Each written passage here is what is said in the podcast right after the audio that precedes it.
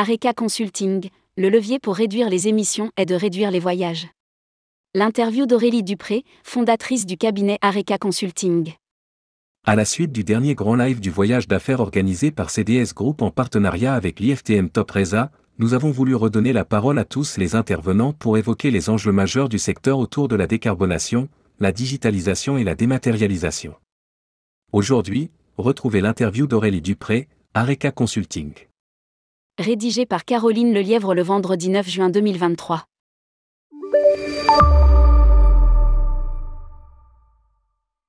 Tourmag.com, où en est le voyage d'affaires dans le processus de décarbonation? Aurélie Dupré, c'est le grand sujet du moment. Le développement durable est au cœur des préoccupations des entreprises. Nous travaillons pour des grands groupes, qui dépensent au moins 10 millions d'euros dans les déplacements, pour eux il y a un enjeu de communication et bientôt une obligation réglementaire.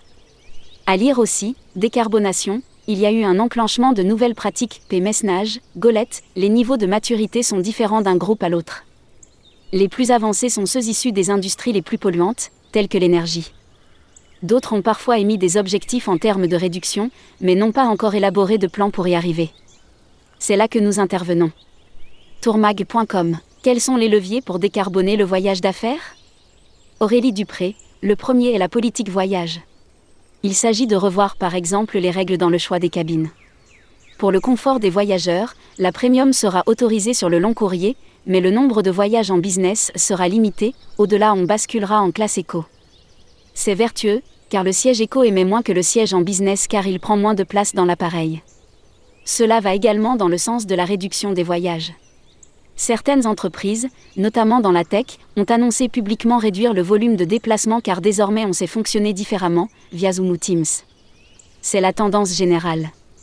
Pour d'autres, le voyage est un investissement et ont connu un effet de rattrapage post-Covid. Dans les chiffres, on voit que l'on se rapproche des niveaux de 2019. Les prévisions prédisent qu'en 2024, nous retrouverons les niveaux pré-Covid, bien qu'il y ait de nouveaux comportements. Les voyageurs groupent leurs voyages, ils optimisent les déplacements, partent moins souvent mais plus longtemps. Autre levier, le train est très à la mode. C'est confortable pour le voyageur de prendre le train, il peut travailler au calme et puis encourager le train passe bien auprès de la population de voyageurs. Autre changement observé, privilégier les vols directs. Pendant longtemps, les collaborateurs ont été encouragés à faire un stop, car c'est moins cher. Ça va dans le sens du confort du voyageur et de la réduction du CO2. Tourmag.com L'inflation joue-t-elle le jeu de la décarbonation? Aurélie Dupré, si un voyageur a besoin de se déplacer, le prix n'aura pas d'impact. En revanche, le changement de mentalité, oui. Le voyageur s'interroge sur le besoin ou non de se déplacer. Son employeur également. Il y a encore peu de groupes avec un budget de déplacement défini par département. Généralement, le motif du déplacement est validé. Le prix arrive en bout de chaîne et n'est pas forcément un levier de décision. Calcul émission CO2, aujourd'hui on ne voit pas de standard émerger. Tourmag.com, que attendent les entreprises de leurs outils? Aurélie Dupré, beaucoup. Mais les outils ne sont pas encore complètement au point. Aujourd'hui, les informations disponibles dans les outils sont en général une estimation des émissions de CO2. À lire aussi, Amadeus Citrix Solutions, les entreprises attendent de la finesse, par exemple, si un voyageur recherche un Paris à New York City, il aura une proposition de prix Air France et British Airways et des informations d'émissions de CO2 identiques alors que ces deux compagnies utilisent des avions différents, équipés de moteurs différents. En réalité, les émissions ne sont donc pas équivalentes d'une compagnie à l'autre. Tourmag.com La méthodologie n'est pas au point. Aurélie Dupré, jusqu'à aujourd'hui, la granulométrie est insuffisante pour ensuite pousser une compagnie plus qu'une autre, parce qu'elle utilise de meilleurs appareils. C'est en train de changer. Les OBT ont mis un peu de temps à se positionner parce qu'ils hésitaient entre créer leur propre méthodologie et être intégrateurs de méthodologie. C'est vers la deuxième option qu'ils se tournent ils vont proposer choisir entre diverses méthodologies plus ou moins granulaires et être capable ensuite de les remonter dans l'information que voit le voyageur. Tourmag.com Cela pose toujours la question d'avoir un standard commun. Aurélie Dupré, exactement.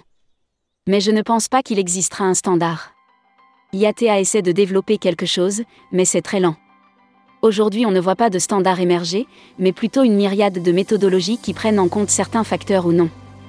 Il y a deux aspects, la nature de l'information qui remonte et l'aspect ergonomique, la façon dont l'information guide le voyageur dans la prise de décision. Cela non plus n'est pas complètement au point, mais va s'améliorer, les outils ont été pensés pour trier, faire apparaître des options en fonction du prix. Demain, il y aura plus de flexibilité autour de cela. Nous aurons la possibilité d'utiliser les émissions comme facteur de tri. Le levier pour réduire les émissions est de réduire les voyages. Tourmag.com, nous parlons beaucoup de l'aérien, mais qu'en est-il de l'hôtellerie, de la location de voitures ou encore du train? Aurélie Dupré, les méthodologies sont plus simples. Ce n'est pas très granulaire, mais ce n'est pas grave. Ajouter un niveau de granulométrie pourrait au contraire augmenter les erreurs. Sur l'hôtel, la base de données donne des informations d'émissions de CO2 par ville. C'est suffisant pour les entreprises. Il faut qu'elles soient capables de calculer un total d'émissions pour l'ensemble des données travel et qu'elles ne se contentent pas uniquement de l'aérien, dans ce cas, ce serait insuffisant. Avoir une méthodologie fine pour l'air et plus grossière pour l'hôtel n'empêche pas de mettre des plans d'action. Il faut quand même rappeler que le levier pour réduire les émissions est de réduire les voyages. Certains groupes affichent des objectifs colossaux de réduction de 30% des déplacements, il faudra forcément réduire les déplacements et développer des alternatives. C'est possible, cela demande d'avoir un plan d'action très clairement établi dans le temps, de mettre des moyens de vidéoconférence au sein de l'entreprise pour que ce soit aussi fluide que possible, cela demande également d'éduquer la population, voyageurs et managers, pour prendre les décisions et ne voyager que quand c'est absolument nécessaire. Tourmag.com La digitalisation est un levier en termes de décarbonation? Aurélie Dupré Oui, évidemment. Désormais la visioconférence est dix fois plus fluide qu'il y a dix ans. Ça a beaucoup aidé à son développement. Les processus de sourcing de fournisseurs se digitalisent et permettent d'évaluer les fournisseurs sur plus de critères. Par exemple, en interne, nous avons récemment lancé un appel d'offres sur l'aérien. Dans le processus d'appel d'offres, nous avons créé une scorecard pour évaluer les compagnies aériennes sur un certain nombre de critères de développement durable. C'est quelque chose qui est en ligne, sous la forme d'un questionnaire Microsoft Form. La digitalisation se met au service d'objectifs de décarbonation en rendant les choses beaucoup plus agiles. Dans ce cas, cela permet d'évaluer les fournisseurs sur des critères qui ne sont pas que le prix. Cet aspect est présent au niveau du voyageur et de l'acheteur travel. Aujourd'hui, les acheteurs et travel managers ont dans leurs mains des tableaux de bord et des indicateurs de performance pour piloter la dépense travel. Ils remontent un certain nombre de KPI autour de la décarbonation. Ils permettent de suivre les émissions de CO2 par département, par route, par voyageur et ça peut vraiment donner des leviers d'action pour atteindre leurs objectifs. Émissions carbone, traduire les chiffres. Tourmag.com Comment le voyageur devient acteur de cette stratégie de décarbonation? Aurélie Dupré, le voyageur est essentiel dans l'équation. C'est pourquoi il est nécessaire de mener des actions d'éducation. Lire les bonnes informations d'émissions carbone lors de sa réservation peut vraiment agir sur son choix. Cependant, cela demande quand même que l'information soit tangible. Si on lui dit 5 kg de CO2, je ne suis pas sûr que l'information lui parle. Par contre, si l'outil est capable de la traduire en équivalence, 3 jours de consommation d'une personne résidant en France, ou encore l'équivalence de 10 douches. Là ça devient beaucoup plus parlant pour le voyageur. Il y a encore un travail à faire pour que cette traduction ne soit plus abstraite pour un certain nombre de voyageurs sensibles au sujet. Tourmag.com Comment s'inscrit la dématérialisation dans le voyage d'affaires? Aurélie Dupré, aujourd'hui, la partie dématérialisation est très avancée dans les outils de notes de frais le voyageur peut scanner ses notes de frais, ce qui fera remonter dans l'outil les informations de façon assez performante. La note de frais sera prémâchée, il lui restera à compléter quelques informations. Derrière, les entreprises peuvent paramétrer les règles qu'elles souhaitent dans les outils et faciliter le contrôle du comportement des voyageurs. Cela a du sens pour le voyageur en termes d'expérience et pour le travel manager en termes de suivi d'avoir une seule source de données et un seul outil. Tout cela fonctionne bien, d'un point de vue technologique. En termes d'expérience utilisateur, les propositions sont extrêmement abouties. Là où ça pêche, c'est sur le paramétrage des outils pour avoir de la bonne qualité de données.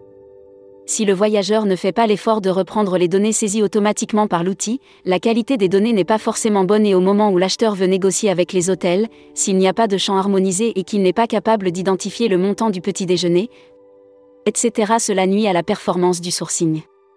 Publié par Caroline Lelièvre. Journaliste, tourmag.com.